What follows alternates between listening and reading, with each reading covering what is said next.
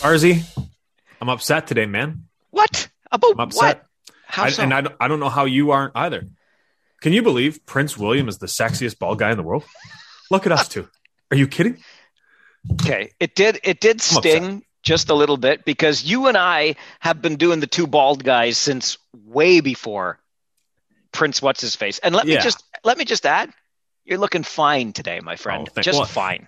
And I don't know if you and him are actually bald. You guys are still holding on to the dream. My dream is long gone.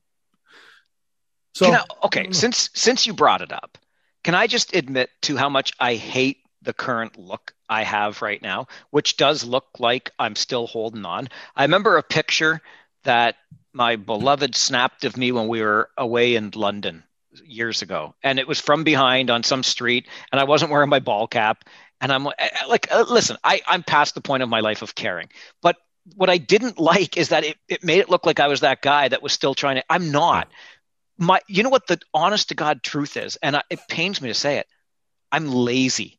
I'm lazy. So I, I buzz it with the Clippers once a week, and this is actually what what you're seeing if you're watching us on YouTube is is eight days. But I should do it more often. I should just because I I have given up.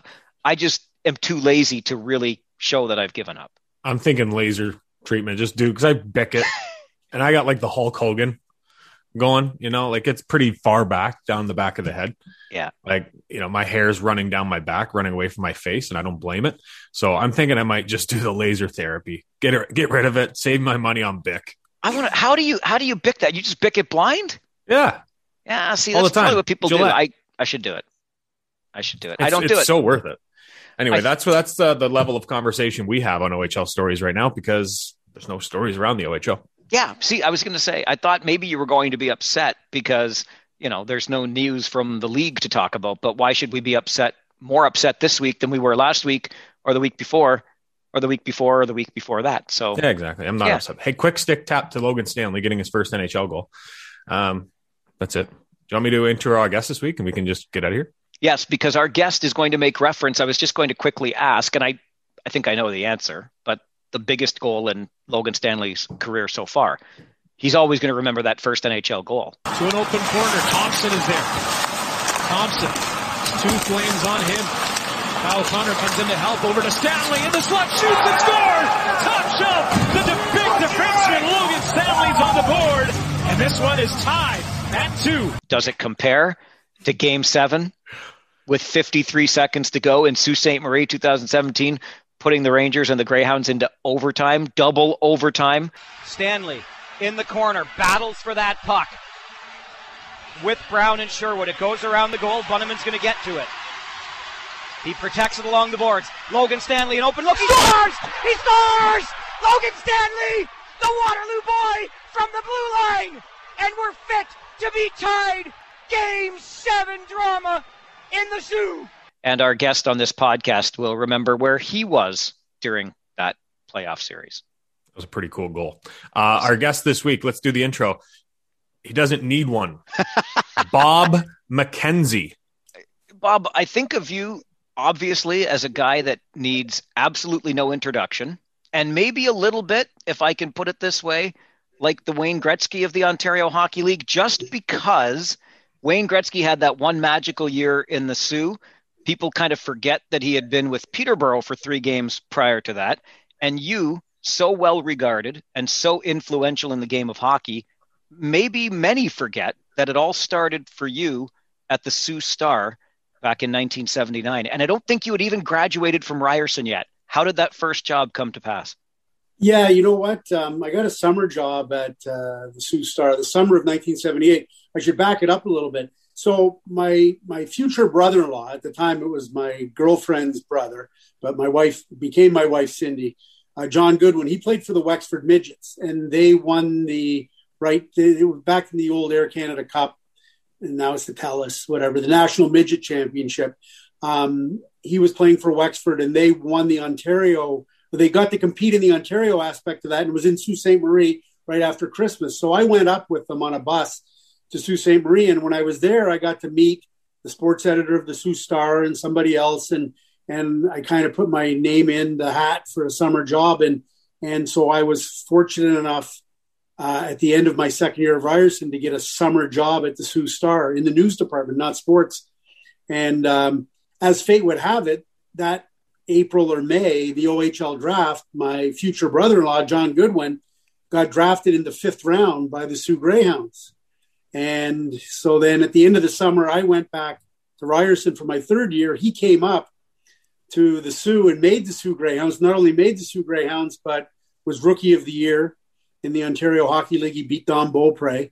Um, that was the year the uh, the Greyhounds drafted Paul Coffey in the first round. He was the same age as my my brother-in-law, and uh, of course, Coffey went on to become a, a Kitchener Ranger. And by the time I was back covering the Greyhounds the next season, I was writing the story about Coffey being traded to the Kitchener Rangers from the Soo Greyhounds. So that was basically I got the summer job, and uh, from there, I the, the Sault Star said, "We'll hire you full time when you graduate if we have a spot open." and I've told this story many times before. They said, but if it's if somebody leaves between September and December, um, we we we've got to fill the job right away. But if somebody leaves between January and April, and you're graduating in April, we'll hold off and wait for you to graduate. And so, as it turned out, somebody left the Sault Star, and it was in the sports departments, which was even better because I hated the thought of being a news reporter. All I wanted to do was write hockey. Um, and the guy that left the Sault Star, his name was Rob Stone. He went to Winnipeg. And I don't know whatever became of him, but I know he had a couple of kids, and their names Mark Stone and Michael Stone. and uh, so, so my my slow pitch buddy from the summer of '78, um, Stoney, decided to go to Winnipeg with his family, his wife, and have kids out there. And of course, they went on to both be NHLers. And I got my job at the Sault Star full time uh, that summer of April of 79 and got to cover the Greyhounds for a couple of seasons. What was it like going to those games and covering your future brother in law? Yeah, you know what? It was interesting, obviously, huge conflict of interest, but I mean, what are you going to do? I mean, not cover the team, not take the job. Uh, and, and, it, and it did make for interesting times because um, that's that first season of that first full time year of covering the Soo Greyhounds for me. Um, Terry Crisp was the new coach, and uh, they didn't do very well. And uh, at the end of the year, I wrote a column basically, um, and I was when I started out in the business, um, I was pretty full of myself, and I was a bit of a you know, bit of a muckraker. I wanted to stir things up or whatever. So I basically wrote a column at the end of that season, basically saying Terry Crisp did a terrible job with the team and it wasn't easy to do because my brother in law is on the team. So it looks like this is all coming from my brother in law, which it wasn't. But nevertheless, you know, I just said, well, too bad if people think that. This is what I thought. I'm a columnist and I get paid for my opinion. And and uh, Crispy, who I'm pals with now still, um, he went ballistic, and uh, and he wanted me banned from the dressing room. So so Sam McMaster was the general manager of the Soo Greyhounds at the time, and uh, Sam was a pretty creative guy. So we told Terry Crisp, okay, I'll ban him from the dressing room. Sam did not want to ban a Sault Star reporter from the dressing room, knowing the kind of blowback you'd get on something like that, not just in the Soo, but league wide would be a big deal. So he printed up a letter that said Bob McKenzie's not allowed to be in the dressing room, but he posted it on the back of the dressing room door so that when I go to walk through the door, there's nothing on the door. The door is open, and I go in. And Jay O'Connor was an overage goalie, and and uh, it was late in the season, as I said when I wrote this column. And Jay O'Connor, the overage goalie, said, "What are you doing in here?" And I said, oh, "Nothing, just working." And he goes, "No, you're banned from the room." And I said, "No, I'm not." And he goes, "Yeah, you are." And he goes over and he opens the door and he shows me the letter, and and I'm like, "Oh wow." And so I next time I saw Sam, I go, Sam, uh, I saw that letter on the back of the door. Am I banned from the dressing room? And he goes, Yeah. I go, You never told me. And he goes, Yeah. And I go, What's the point of banning me from the dressing room if I don't know that I'm banned from the dressing room and you're not enforcing the ban? And he goes, Well, I knew Crispy would get over it sooner or later, but in the meantime, when he's in the dressing room talking to the players, he would see the letter on the door and know that I was banned from the dressing room uh, but it didn't stop you from going in and doing your job. So I thought it worked for everybody. Any chance that Crispy wrote you a letter about five years later when his Greyhounds went perfect on home ice? no, I don't think so. But uh, I see Crispy uh, when the Bobby Orr golf tournament was still happening in Parry Sound before COVID. Crispy was always there. It's his hometown, Parry Sound, of course, and we used to joke about a lot of stuff. So now I get uh, it was all all fun and games. That was Crispy's first year. His his first year as a coach, really. Outside, he did some assistant coaching in the NHL with Philly, but um, his first year as a head coach was with uh, was at in Sault Ste. Marie, and I was there. So good times. Walking into that role, your first role, your brother or your future brother-in-law is on the team, and Terry Crisp is a pretty intimidating guy, and then he bans you from the dressing room. Did you ever get discouraged moving forward?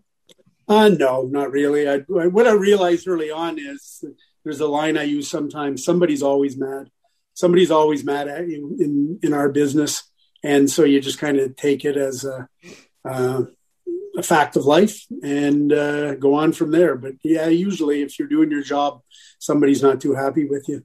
Any more run-ins with Crispy?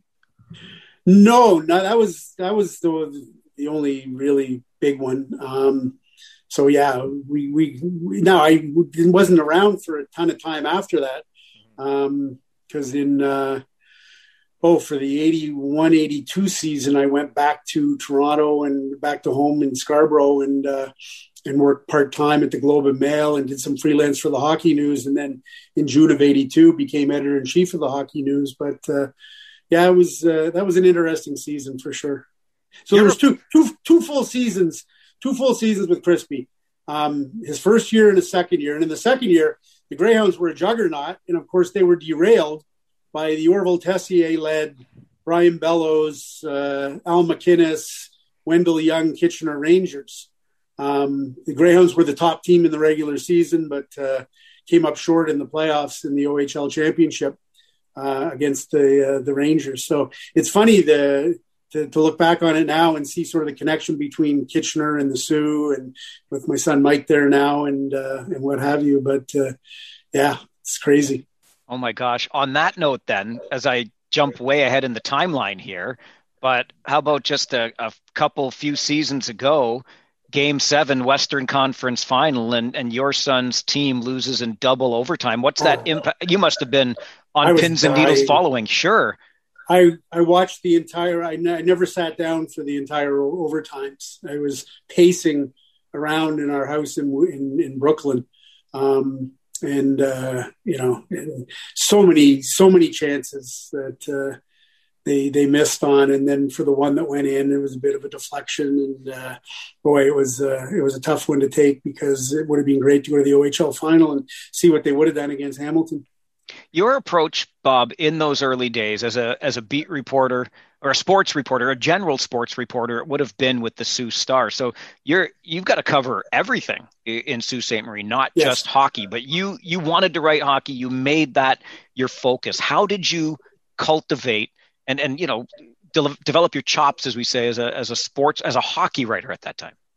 Well, you're right. You know, the Sault Star, they want you to go cover the fastball game. They want you to go do the stock car races. They want you to go down and do the the, the, the club championship at the golf course. And, and you got to do all that stuff. But I figured if I kept on coming up with story ideas that were hockey related, um, that, you know, they might not be as interested in the discretionary other things that sometimes get covered, sometimes don't get covered so I, I just tried to turn the hockey into a full time beat, which I more or less did when I was there. And so you just keep on supplying really good as much information as you could on the Greyhounds, and that's the biggest show in town, no doubt.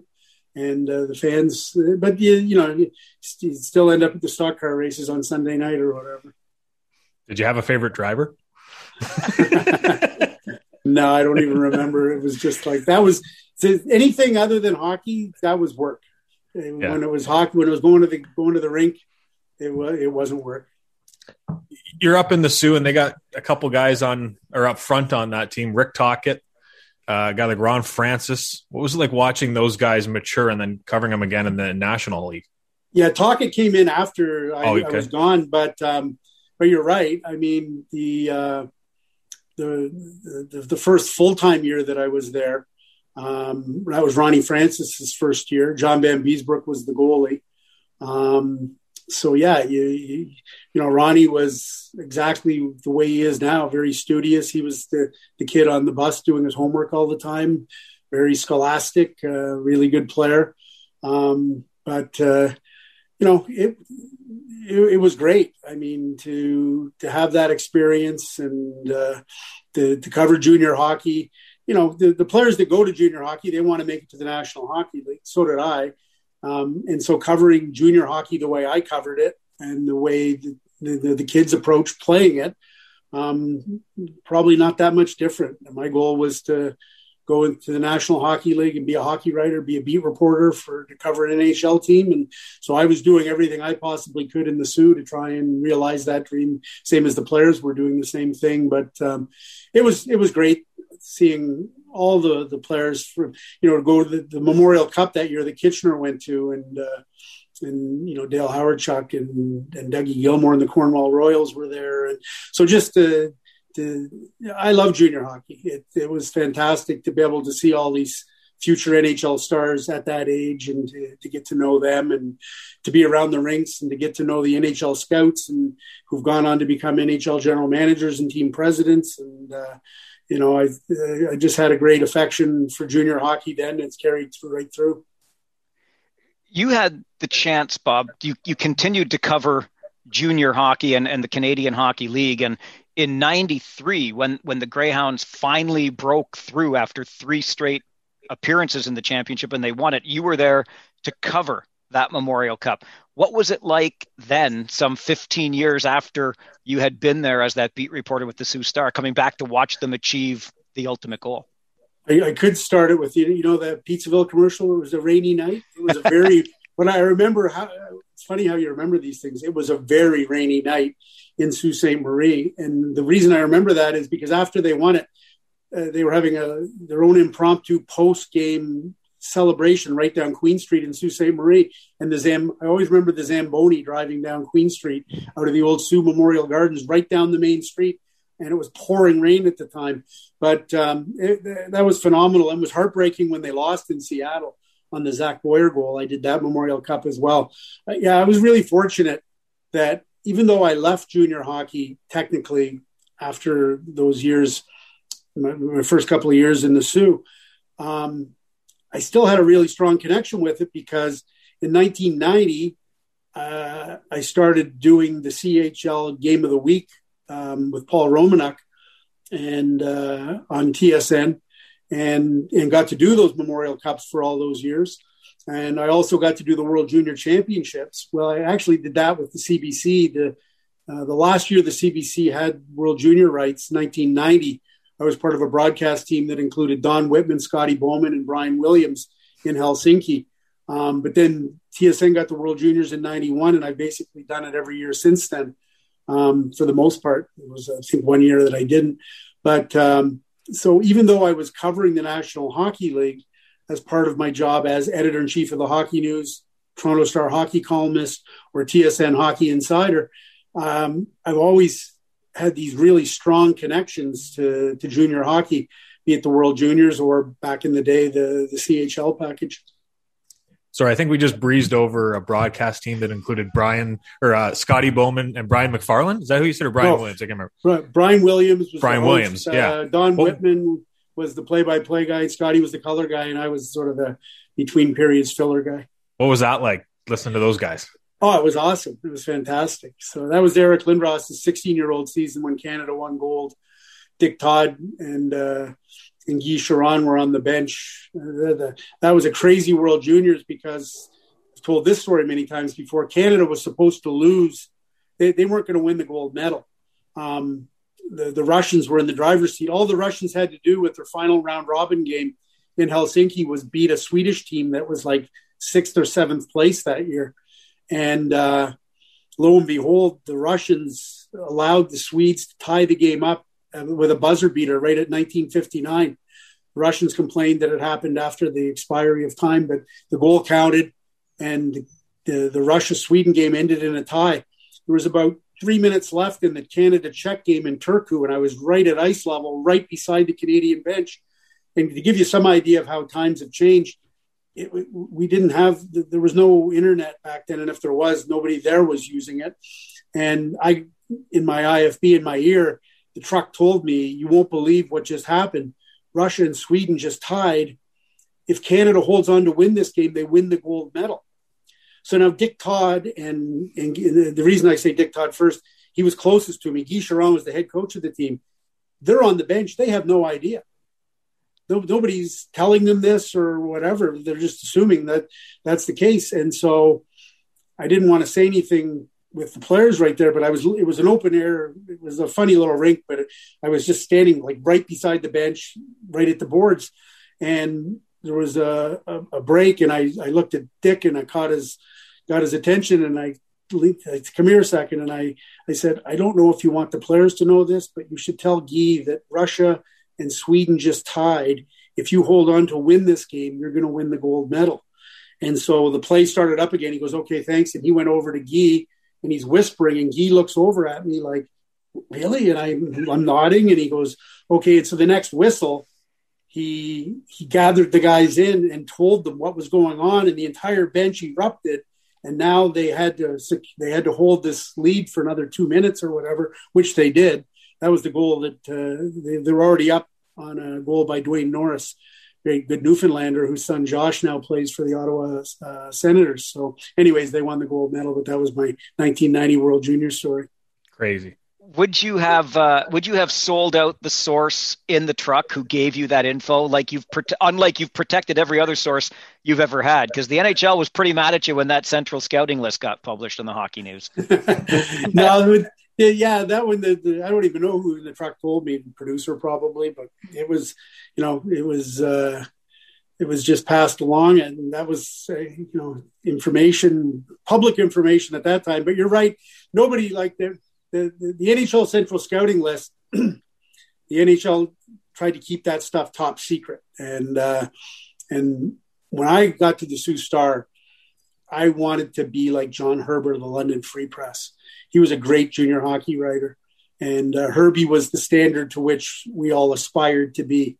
You know, he was the guy that I wanted to be. And John Herbert always used to get the Central Scouting list, and they they'd publish it in the London Free Press. And so when I went to the Sault Star, said, if I'm going to be a big deal here. I gotta I gotta beat Herbie and get the NHL Central scouting list. And so one day, one year, I think I did, and I was like all pleased with myself. But Herbie, of course, was a great guy. He gave Wayne Gretzky the nickname the Great Gretzky. Another great John Herbert story. Uh, I think it's actually true.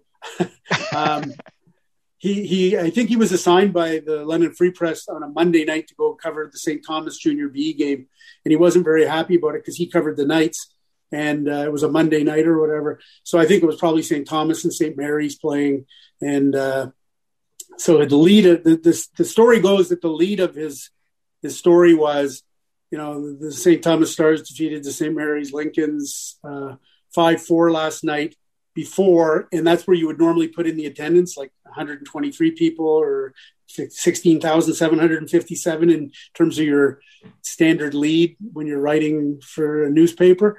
And what he did instead, there were only 11 or 12 people at the game. He went around and got all their names.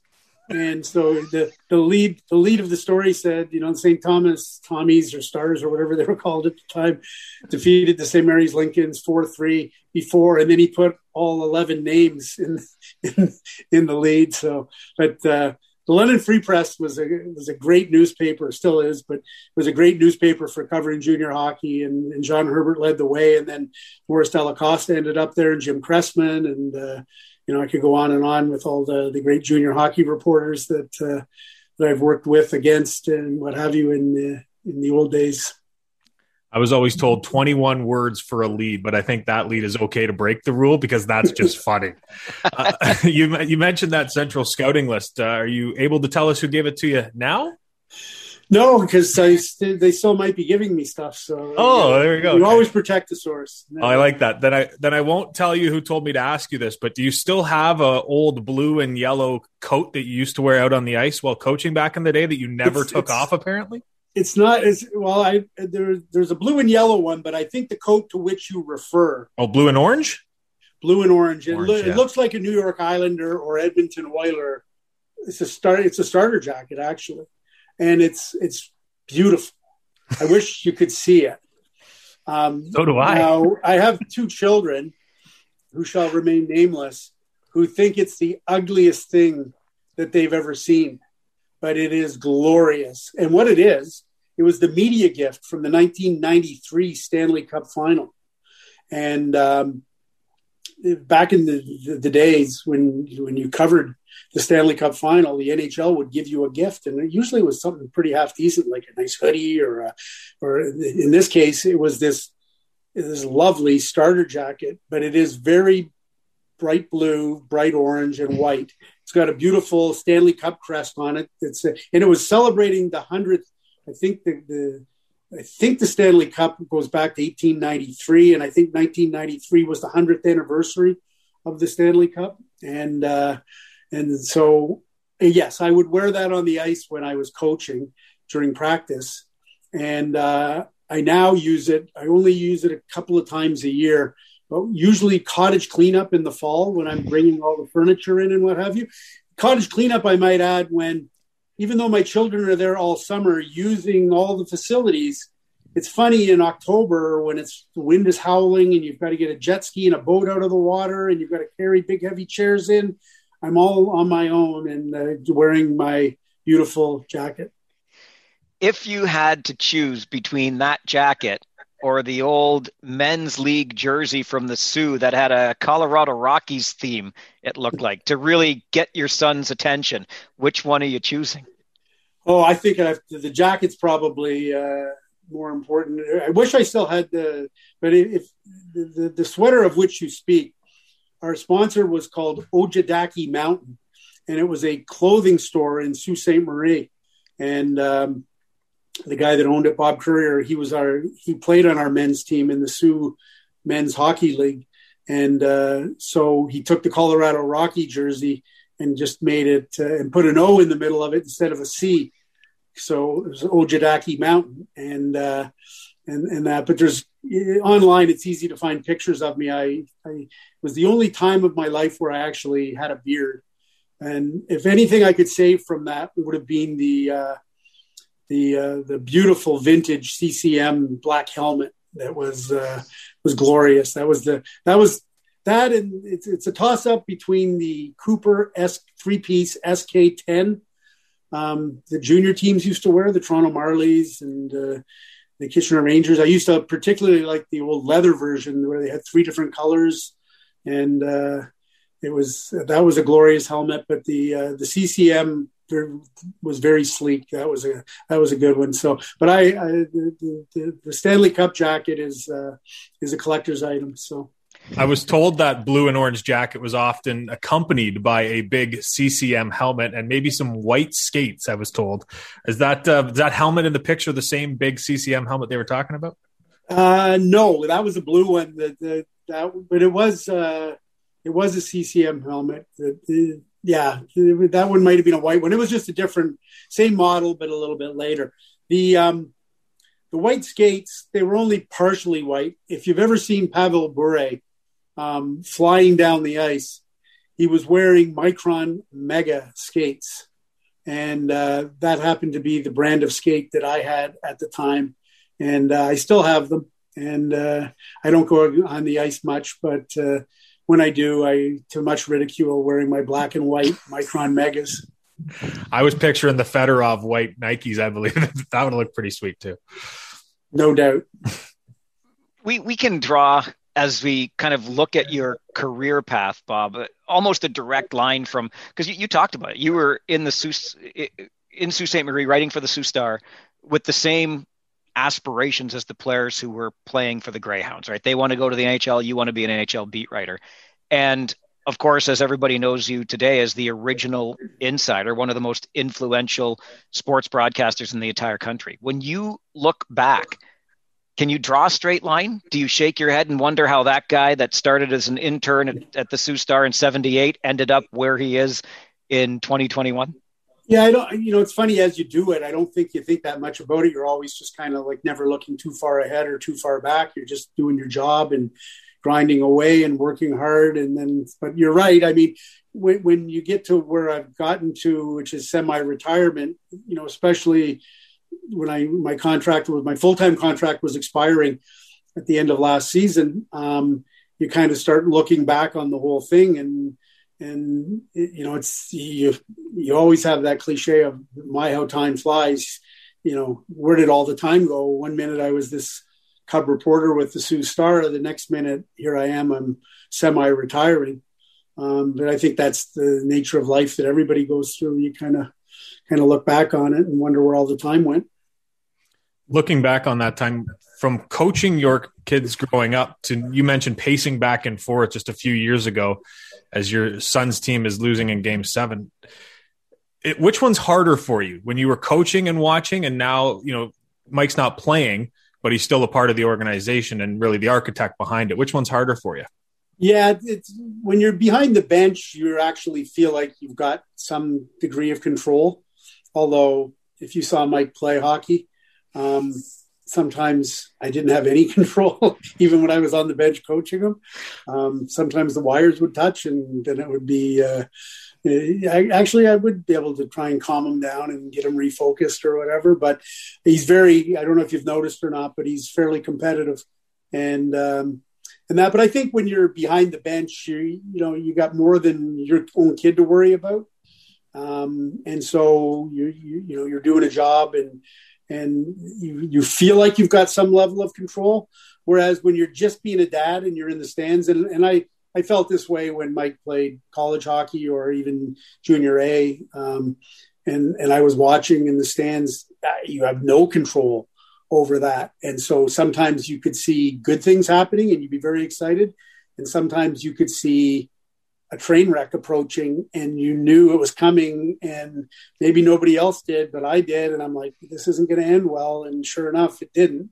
And and that's that's really hard. And uh, but it's um, you know with all your kids you, you, you live vicariously through them a little bit and you just want to see them succeed. And so you're you're hoping for the best for them. But it's uh, when they're out on the ice or behind the bench or in the case of being a general manager, you know, you, you just live and die with every moment. Real quick, Farzy, I just got to ask you talk about Mike and being behind the bench, being able to control him. Did you ever threaten to cut him? Yeah, absolutely. I told Which him time?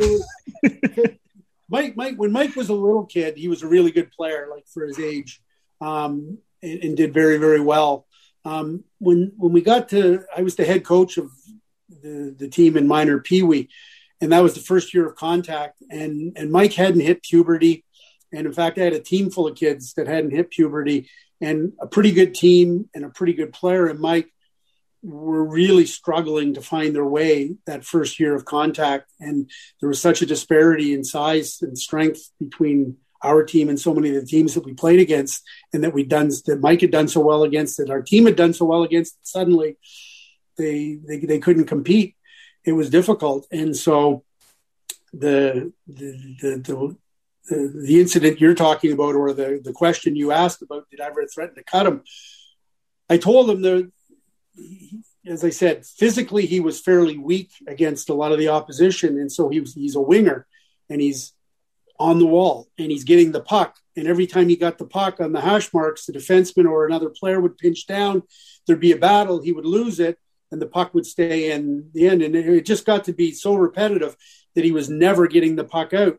And I, I can recall driving home with him in the car and, and not in anger or anything else. I just said, Mike, I said, I'm going to give you a, a very valuable lesson here about hockey and coaches and players. And I'm a coach, you're a player, you're a winger. If a winger can only do one thing in hockey, just one thing only, getting the puck out when he gets it on the wall at the hash mark, getting it out of his own end.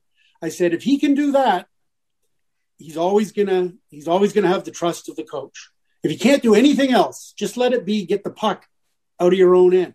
And I said, if you can't get the puck out of your own end, I can't put you on the ice. And if I can't put you on the ice, then I, you know, then I, I would have to cut you.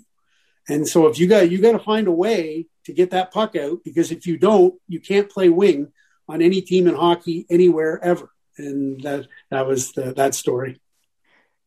You mentioned Mike's competitiveness, and and Chris and I have obviously seen that up close. And you don't get to where Mike is without a competitive streak. But would it be fair, Bob, to say that he comes by that competitiveness honestly? Yeah, I'm I'm competitive. I, my wife Cindy, you know, she's she's competitive. Um, you know, Mike's brother Sean, he's he's he's funny because he initially, hockey wise, sports wise, early on, wasn't really competitive at all. Sean was Sean was the kid who would skate out on the ice and be waving at mom and dad, looking at the lights, and and just out there having a good time. And you know, when he, when he played, uh, you know, he he was motivated not by winning, but he, he was in a penalty. He was only eight or nine years old, and and uh, the coach's son was the timekeeper, and Sean took got a penalty or whatever, and the, the the guy in the timekeeper's bench said to Sean, "If if you get out of here and score a goal, I'll buy you a chocolate bar after the game." And sure enough, the door opened, and lo and behold, the puck squirted up the middle of the ice at Iroquois Park, pad one, and Sean got a breakaway, and he went in and he scored and he like went right by the timekeeper's bench, banging his stick on the glass. And afterwards, all he could talk about was he was got he got a Twix chocolate bar from the timekeeper, the coach's son, and and that's what motivated him. Mike wanted to win all the time. Mike wanted to he lived to score goals and he lived to win hockey games. And if he didn't score goals and he didn't win hockey games, he and, and this was even when he was like eight, seven, eight, nine years old. I mean, you know the intensity would come off him in waves. You know, we we had to sit him out of a game like in major novice because he was he was just too intense and and and was you know just not acting the right way and and but you know he he harnessed that over the course of his hockey playing career and uh, and but you know at times things as i said the wires would touch sometimes and uh, he's he's as about as competitive as it gets. So so we all are. Um, but he's he's he can go next level competitiveness which is i think for the job that he's got is probably a, a good thing. And and the other good thing about mike is he's always had an innate tremendous hockey sense. And so i think he's he's been able to as he's gotten older especially been able to balance that competitiveness with understanding the bigger picture of how you go about things. Would you forgive him? Sorry, Chris, as I no. just jump in for a quick follow up, but would you forgive Mike if he left an opposing rink or was passing by an opposing rink where he had trouble winning as a head coach or even a player and and flashed the bird at that rink as as he passed by it on the bus or in the car or I mean I don't know if you just find that forgivable or not but Oh that would be forgivable. I think it because it, it was something that you may have done when a certain daily newspaper wouldn't. Yeah, I know what you were talking about. I was going to get to that. I just wanted to see if you uh, had, had done your done your homework. But yeah, when I was, I wanted to be hired by the Toronto Star, the Globe and Mail, or the Toronto Sun to be an NHL hockey writer. And I was working part time at the Globe, and um, I worked freelance when I was at Ryerson at the Toronto Star. Um, I hadn't worked at the Sun, but on my way home from the Globe, so I'd work a rewrite shift and I wouldn't finish until midnight or one. So I would jump in my car, um, little yellow Volkswagen Bug, and I would leave the Globe and Mail building. And as I was leaving the Globe and Mail building, because they weren't hiring me full time, I turn around and give the finger to the Globe and Mail building, and then I would drive down Spadina onto the Gardiner, and I would be going on the Gardiner. And if you know your geography in Toronto, you would drive right on the right hand side as I was driving east on the Gardiner. I'd go by the Toronto Star building and I'd give the finger to the Toronto Star building as I went by. And if you go a little further, the backside of the Toronto Sun, which is on King Street East, and that I'd look out the driver's side and give the finger to the Toronto Sun. That would be my nightly routine because I wasn't making any headway with any of these organizations to get a, a full time uh, hockey job a lot of exercise in that middle finger. you mentioned uh, Mike's competitive side. Does Sean's competitive side come out now that he's working for, I guess, TSN's opposition in Sportsnet? Is he looking through the phone at the cottage? yeah, not not not exactly, but he. I, I, never finished the Sean story. Like he was like that when he was a little kid. I, I was like flabbergasted as as a crazy hockey dad when he announced, you know, our kids always played competitive hockey in the winter, competitive lacrosse in the summer. Uh, that's the way you do it in Whitby, and and we we just loved it. And so Sean, surprise, surprise, announced to me when he was like, I don't know, nine or ten years old. Yeah, I think I'm going to take the summer off from lacrosse. And I said, What do you mean you're going to take the summer off from lacrosse? Yeah, I think I'm just going to relax this summer. I'm thinking, relax? what do you mean relax? And uh, and but but he did that one year. He took it off. But it's funny. Mike and Sean experienced the opposite thing um, at the age of 10, 11, 12 years old. And, and that is Mike didn't go through puberty early and struggled um, with hockey um, for a, a, year or two before he got his bearings again and his game really took off. And and Sean was the opposite. Sean was very casual about the whole thing, um, but and, and and Sean, you know, Mike played AAA hockey from right from the get go every year. Um, Sean was started out in double A, got cut from double A, went down to single A. And then um, all of a sudden he went through puberty earlier than a lot of kids. And he ended up going from A to triple A. And suddenly, when he got his confidence a little bit and, and had a little bit of a physical edge over some of the kids he was playing against, he suddenly became ultra, ultra competitive, like almost too competitive. Um, I won't go into the long story of the London tournament, but we came home early because he got kicked out for any number of transgressions on the ice, um, which I wasn't very happy about. But see, I wasn't very happy when he wanted to take the summer off and relax, and I wasn't very happy when he was too competitive and and uh, and got booted out of a tournament for uh, going a little over the top. So, the, you know, dads are never happy, but. Uh, uh, yeah, so Sean became really competitive both in hockey and lacrosse. And um, when he played Whitby lacrosse, when they played Oakville, there was some kid named John Tavares who was two or three years younger than Sean, but playing up. Um, and it was Sean's job to try and shut him down. Good luck to that, but he he would he would chase him around and, and give him what for whenever he could. You used the term a moment ago, uh, "crazy hockey dad," which was the title of of one of the books that you wrote, uh, Confessions well, of a, question, Crazy. It had a question mark. It did. It. Well, I, I, think you might have answered the question, but uh, you, I'll, I'll, allow you to, to take a little more latitude here. uh, are do you still feel not the crazy part, Bob, but like a hockey dad, considering? Absolutely. Yeah. Every day, yeah. There's and especially, you know, uh, you know, as soon as Mike stopped playing, I thought, okay, well you know, from that perspective, I guess my hockey dad days are over with Mike. And then he immediately got the assistant coaching job with the Kitchener Rangers, I was back in business as a crazy hockey dad.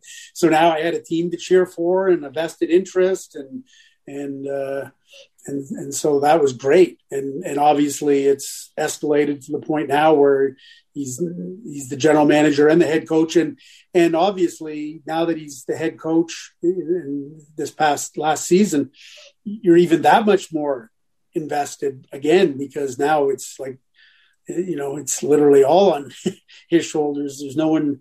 If the general manager and the head coach are having a disagreement, I don't know how they're going to settle that. But uh, um, you know, he's. Uh, he, I'm fully vested as a hockey dad, and with Sean, it's just a different kind of being a hockey dad now because you know, I watch every one of his broadcasts and I'm holding my breath, making sure that there's no missteps in the opening when he does a Leaf game or if he's doing a Montreal Canadian game on Hockey Night in Canada and making sure there's no mistakes and he does it flawless. And uh, so, yeah, yeah, you're always a proud parent who's trying to hope for the best for your kids. And every time now they've got a game or a, a, a broadcast, whatever the case may be, uh, I'm fully invested when Mike made the decision to take over full time as head coach, and when Sportsnet got the NHL rights, did both sons come to you and ask for some help coming to that decision and dealing with it?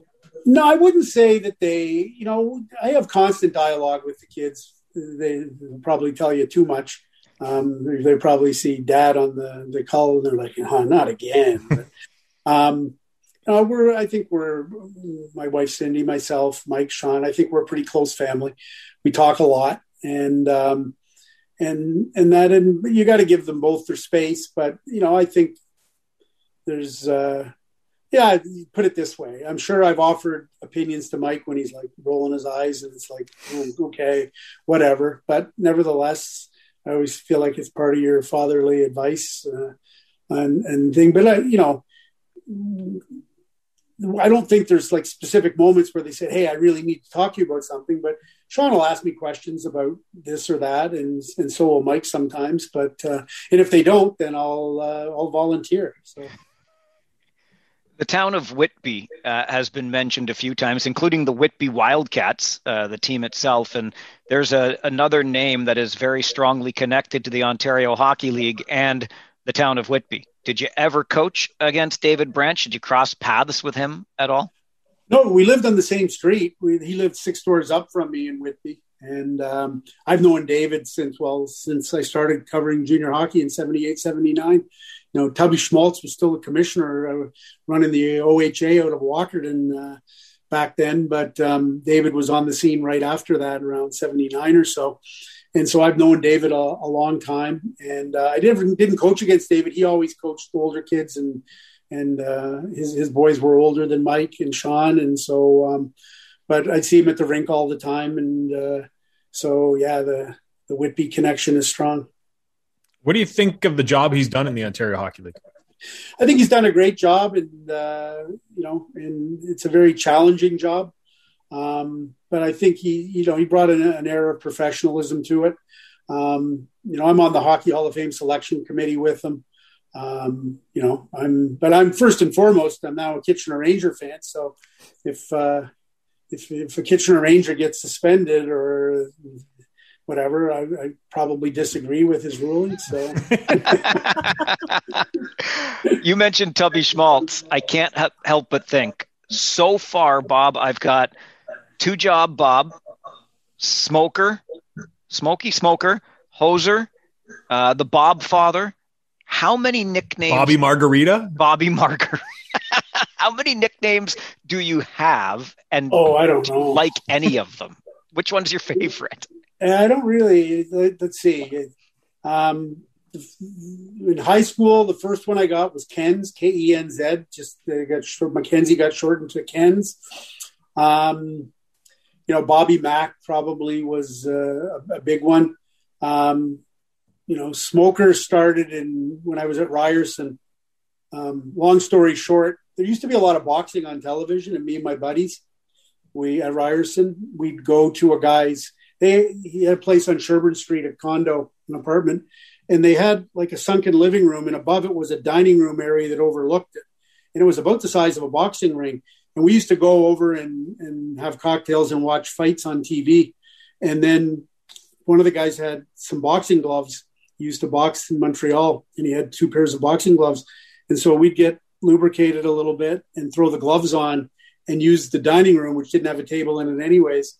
And it was a boxing ring, and I was I couldn't fight my way out of a wet paper bag. But and I was the guy that I was sparring with was the guy that actually knew how to box, and we were just supposed to have some fun. And and he probably took some liberties and gave me a couple of stiff jabs to the face, and I I just basically windmilled him and fell on top of him and pounded him. To, and so they called me Smoking Bob McKenzie for because Joe Frazier was big at the time, and Smoking Bob got ch- changed to Smoker after a while. So there was that one, and then uh, and then Bob Bob and Doug McKenzie, once I started in the business, uh, most of the media guys would call me Hose, still call me hoser to this day. Um, and then after that, I got, uh, you know, all the, the other stuff, the, the Bob Father, Bobby Margarita, those have all been created recently, I guess. Being on TV and in the uh, spotlight, I guess, during that whole Bob and Doug McKenzie thing, walking through some airports. I'm sure there were some interactions with some uh, viewers and listeners that uh, probably didn't go too kindly. Yeah, I guess it got get a little tiring after a while. Yeah. And, and, you know, at the time, it wasn't a no big deal because it was so prevalent. I mean, it was crazy, and I and I actually played it up and, and, still do sometimes. But I mean, ten or fifteen years later, um, you know, some guy would come up to me at an airport and say, uh, say, uh, "Hey, Bob, where's your brother Doug?" And I'm like, and I, would be looking at him like, "Hey, dude, like you're like 15, 20 years late with that one." but it's funny. I was it, I was just in Florida, and I was at a bike shop, and I was talking to the guy, and, and he saw my name on the bill or whatever, and and and he he said to me, the, "This was just the other day," and he's like, "Hey, how's your brother Doug? Do you get a lot of that?" And I just laughed and I said, "Not anymore, but once upon a time, yeah."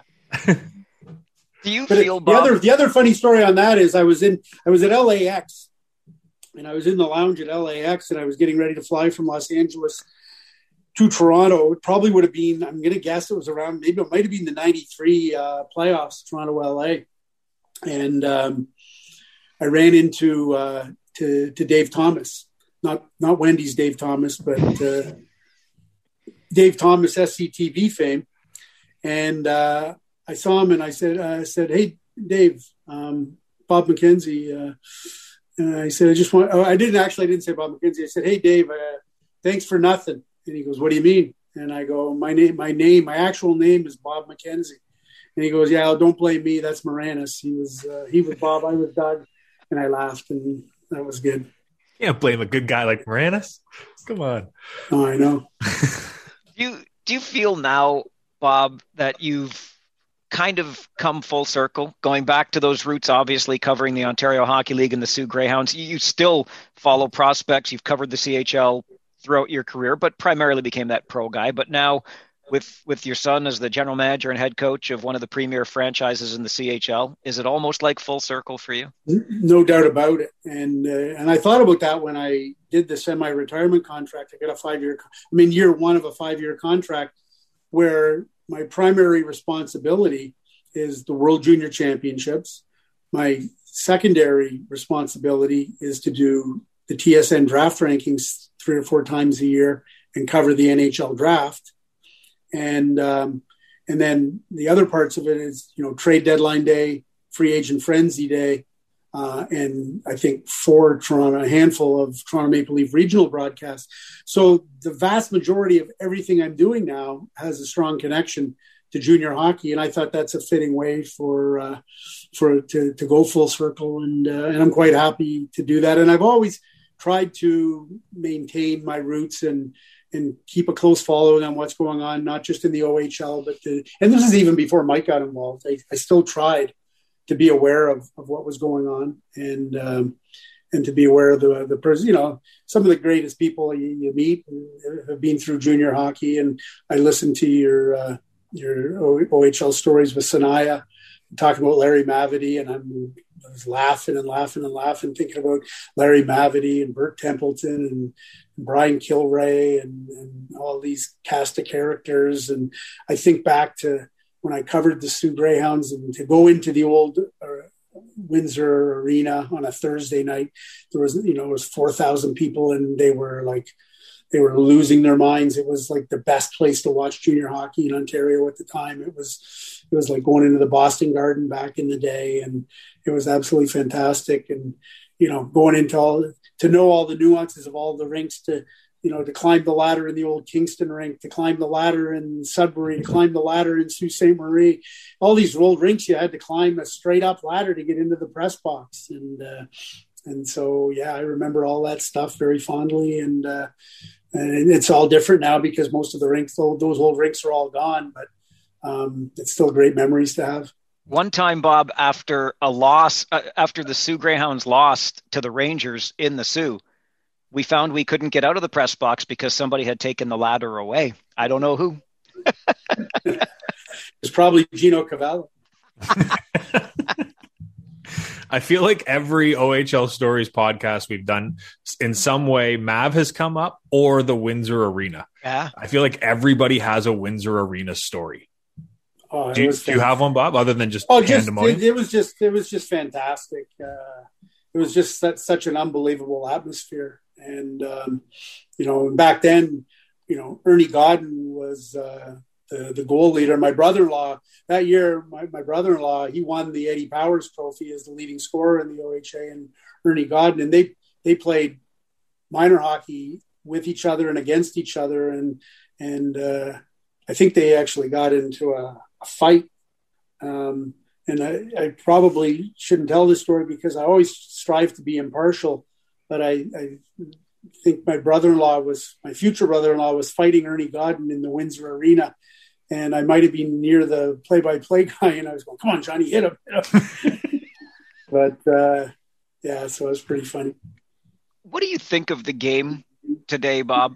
Uh, the on-ice product, professional, junior, whatever the case may be, based on the evolution you've seen over the decades. I think it's great. Um, I think it's you know unbelievably fast, unbelievably skilled. Um, players put an extraordinary amount of time and effort into it. Um, you know, I've said this often that there's times when I miss the the the legitimate animosity. You know that I, I, I there was from the old days. There's a certain certain element of of um, just hold on. I was trying to get rid of a call here. Um, breaking sorry. trades, breaking trades on the OHL stories. exactly. Um, I, I, love that animosity so much. So you know, the old days when teams from one play, uh, players from one team to another team, they would see each other like in the off season, and they wouldn't even talk to each other.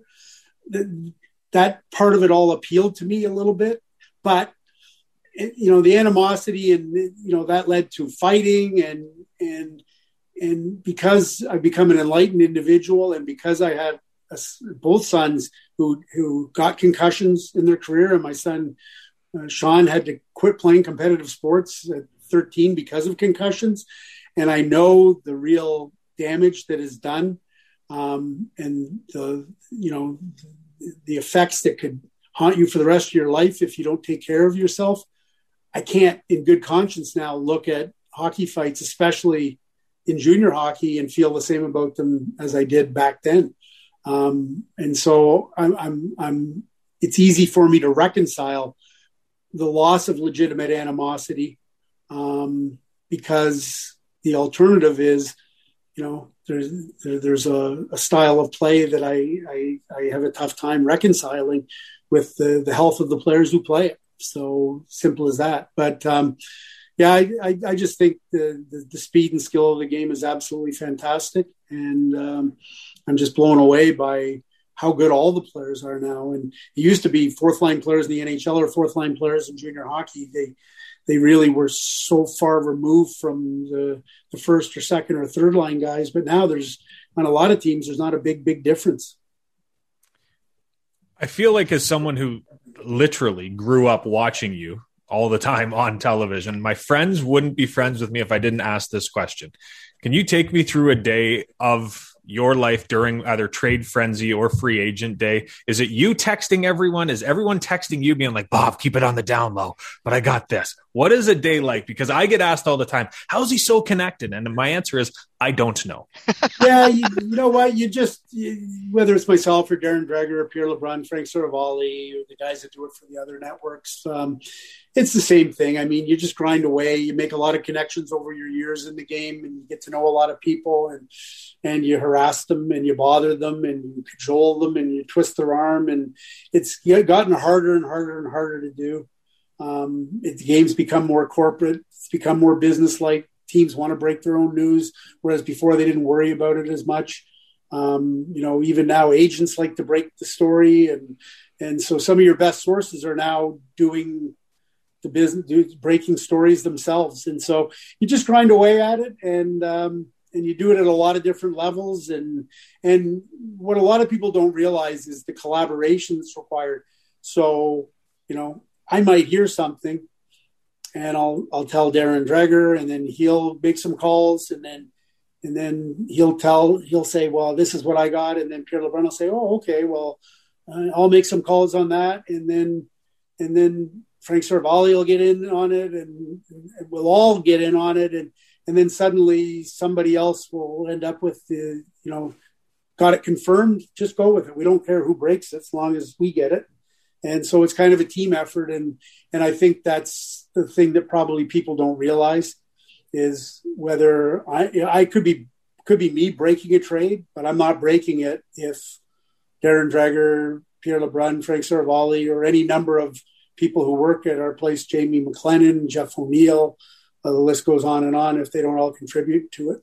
Is it still phone calls, or has it turned now to text? No, it's mostly it's mostly Instagram. texting, mostly texting. But on on that day, on on that day, sometimes you, especially close to the deadline, or sometimes you you cold call somebody and hope that they're going to pick up.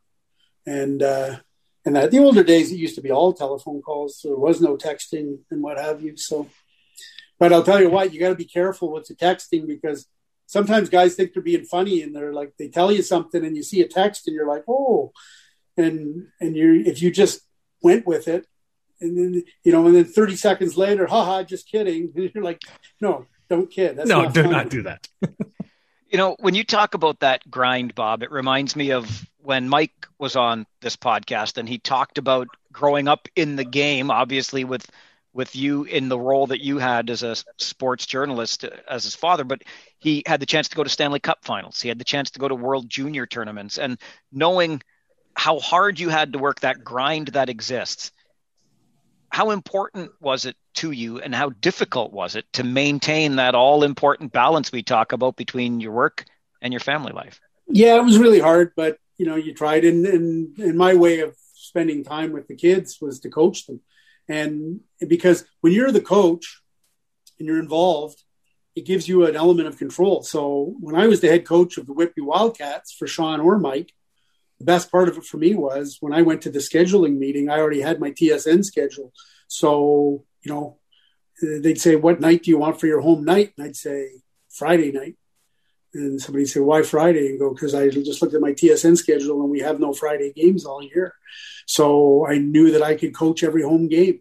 Um, and you know, what time? What practice time do you want? I want the four o'clock slot on Tuesday afternoon.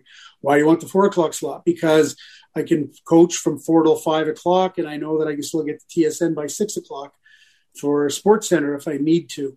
Um, so that was allowing me uh, a degree of control to be more involved with with my kids' sports when I otherwise maybe wouldn't or shouldn't have had the time to do it because things were just so crazy because I had a full time job at the Toronto Star or the Hockey News. And I had a full time job at TSN, and I was still coaching my kids in hockey and lacrosse and what have you. So it was great, and um, and I think the kids really enjoyed it too. Although it was a double edged sword, honestly. Um, I, I remember the podcast you did with Mike.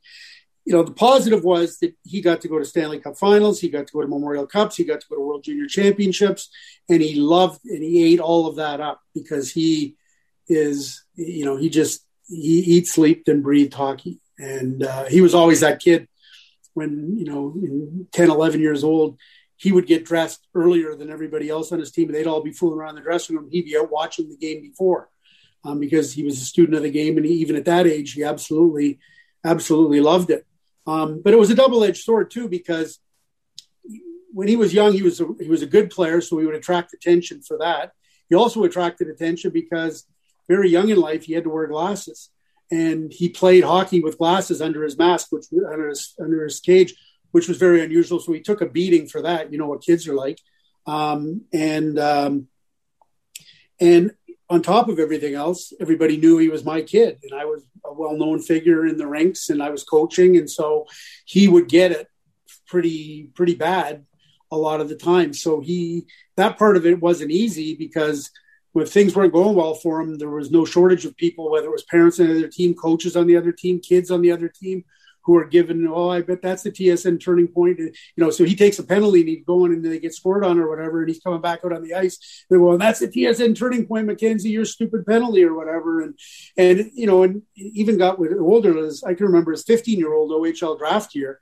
I was at the Salt Lake City Winter Olympics because I remember this very clearly and was actually my buddies, uh, who, who coached the, the, the, game, they called me up and they said, You won't believe what happened in our playoff game tonight. They got eliminated in the playoffs that night. It was the end of the season. And they said the, the referee, the entire game, was verbally abusing Mike, like from the start of the game right to the end. And uh, when things weren't going well, and he was getting more and more frustrated, and and you know your daddy's not here to help you now, and things like that, and and so it was really bad, and um, and that. But you know what, he he it made him gave him a, a thicker skin and realized uh, what what hockey's all about and uh, and all's fair in love and war, I guess. And um, and it also gave him, I think, to, to see the whole side of of that hockey at that level, at the elite levels, whether it was the NHL or World Juniors or whatever, that it's not. He didn't see the romanticized version of it. He saw what it was really like and and being around me and sort of the unvarnished side of what pro hockey, what World Juniors, and the pressure and how the game can chew people up and spit them out. And so I think he was well aware of all that stuff as he got older, and uh, that probably helped him a little bit in terms of uh, the career that he's in now. Going the college route for playing hockey was probably a lot easier on him than too. After hearing some of those stories.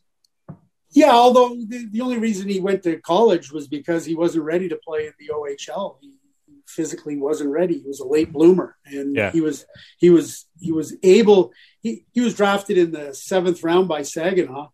Um, he couldn't have played in the OHL as a 16 year old or even a 17 year old, maybe as an 18 year old, but in a depth role if he was lucky.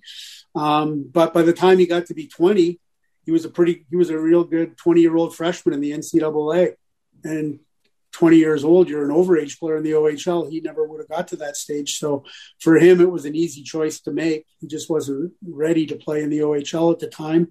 And, um, you know, for uh, if he had been an elite kid, he, he would have been in the OHL for sure.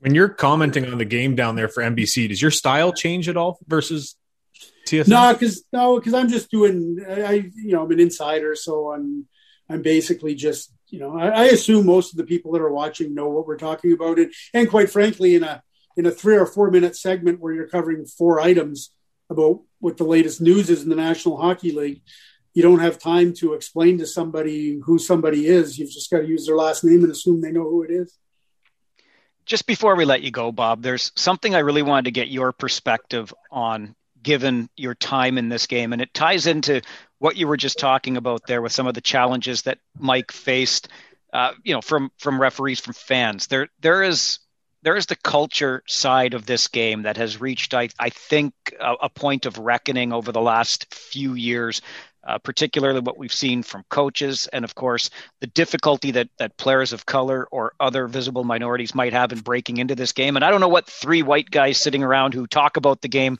can provide. But when I think of Everyday Hockey Heroes Volume Two, which you've also uh, another book you've participated in, and it, it, tells more of those stories of of the the underdogs, if you will, who aren't the the typical kids you'd see in the yep. game, but but. The, where do you see the culture at and and are you are you okay with this reckoning? Is it is it time maybe hockey took a look at itself? I think every day. I think every day, all of us individually, collectively, uh, you know, you've got to look in the mirror every day and say how how can we all be better?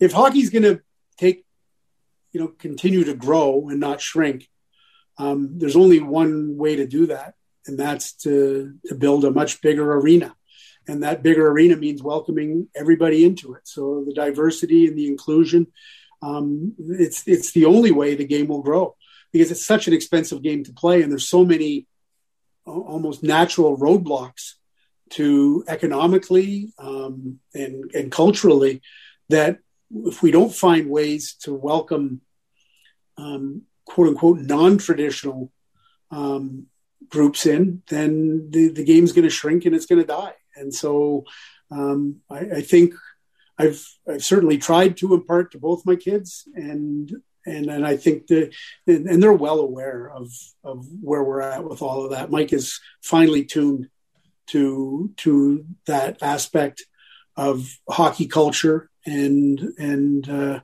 and what he's doing in Kitchener, I believe, em, embodies that.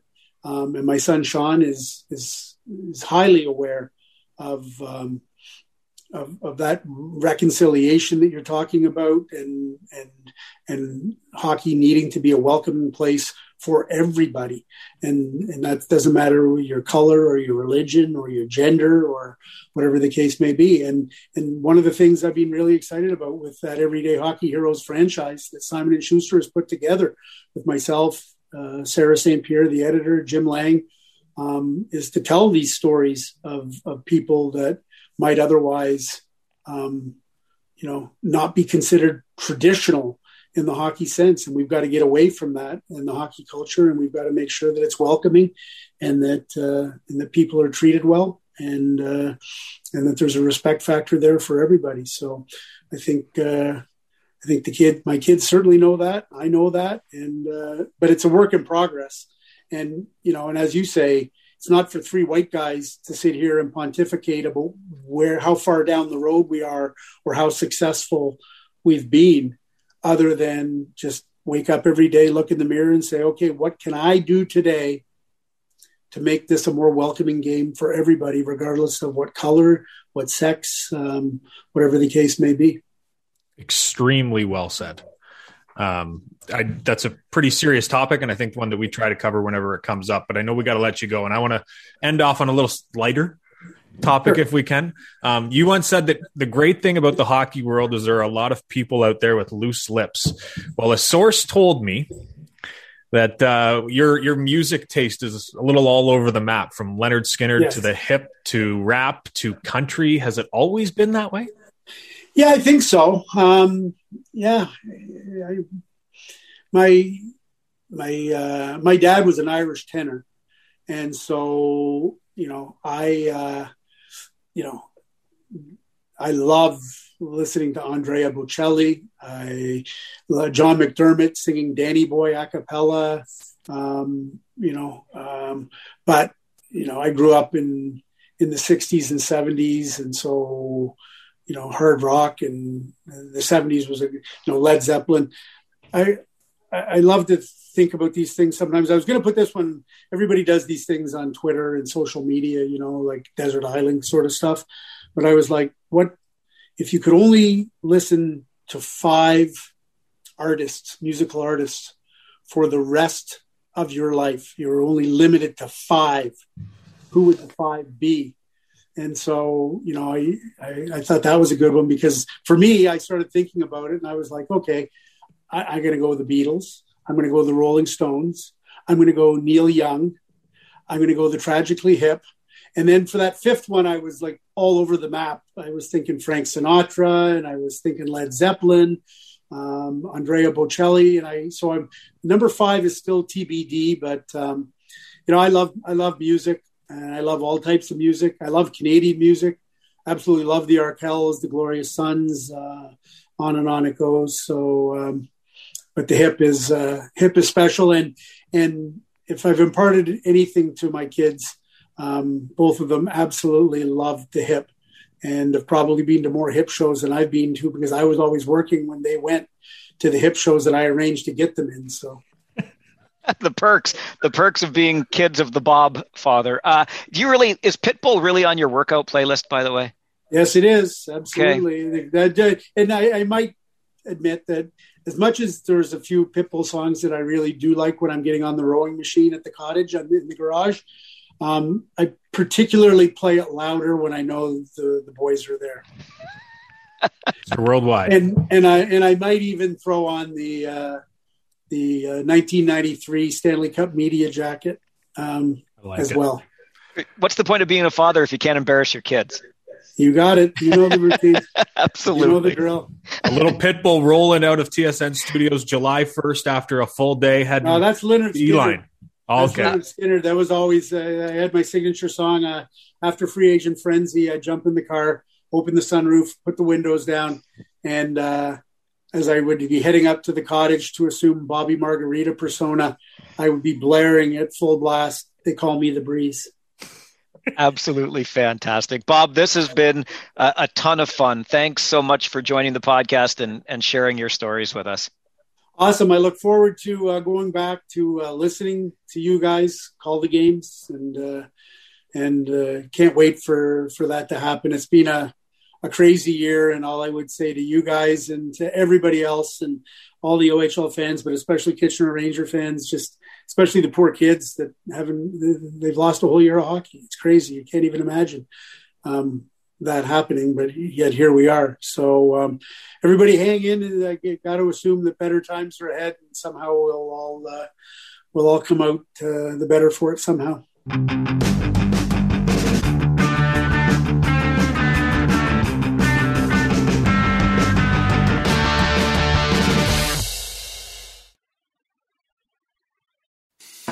I'm Matt Cundill, host of the Sound Off Podcast, the show about podcast and broadcast. Since 2016, we've been speaking with amazing people who have populated your ears for decades. Legendary broadcasters, research wizards, talent experts, podcasters, voice talent. Almost 400 stories, all for free. Subscribe or follow the Sound Off Podcast on Apple Podcasts, Spotify, Amazon Music, or at soundoffpodcast.com. Another Sound Off Media Company podcast.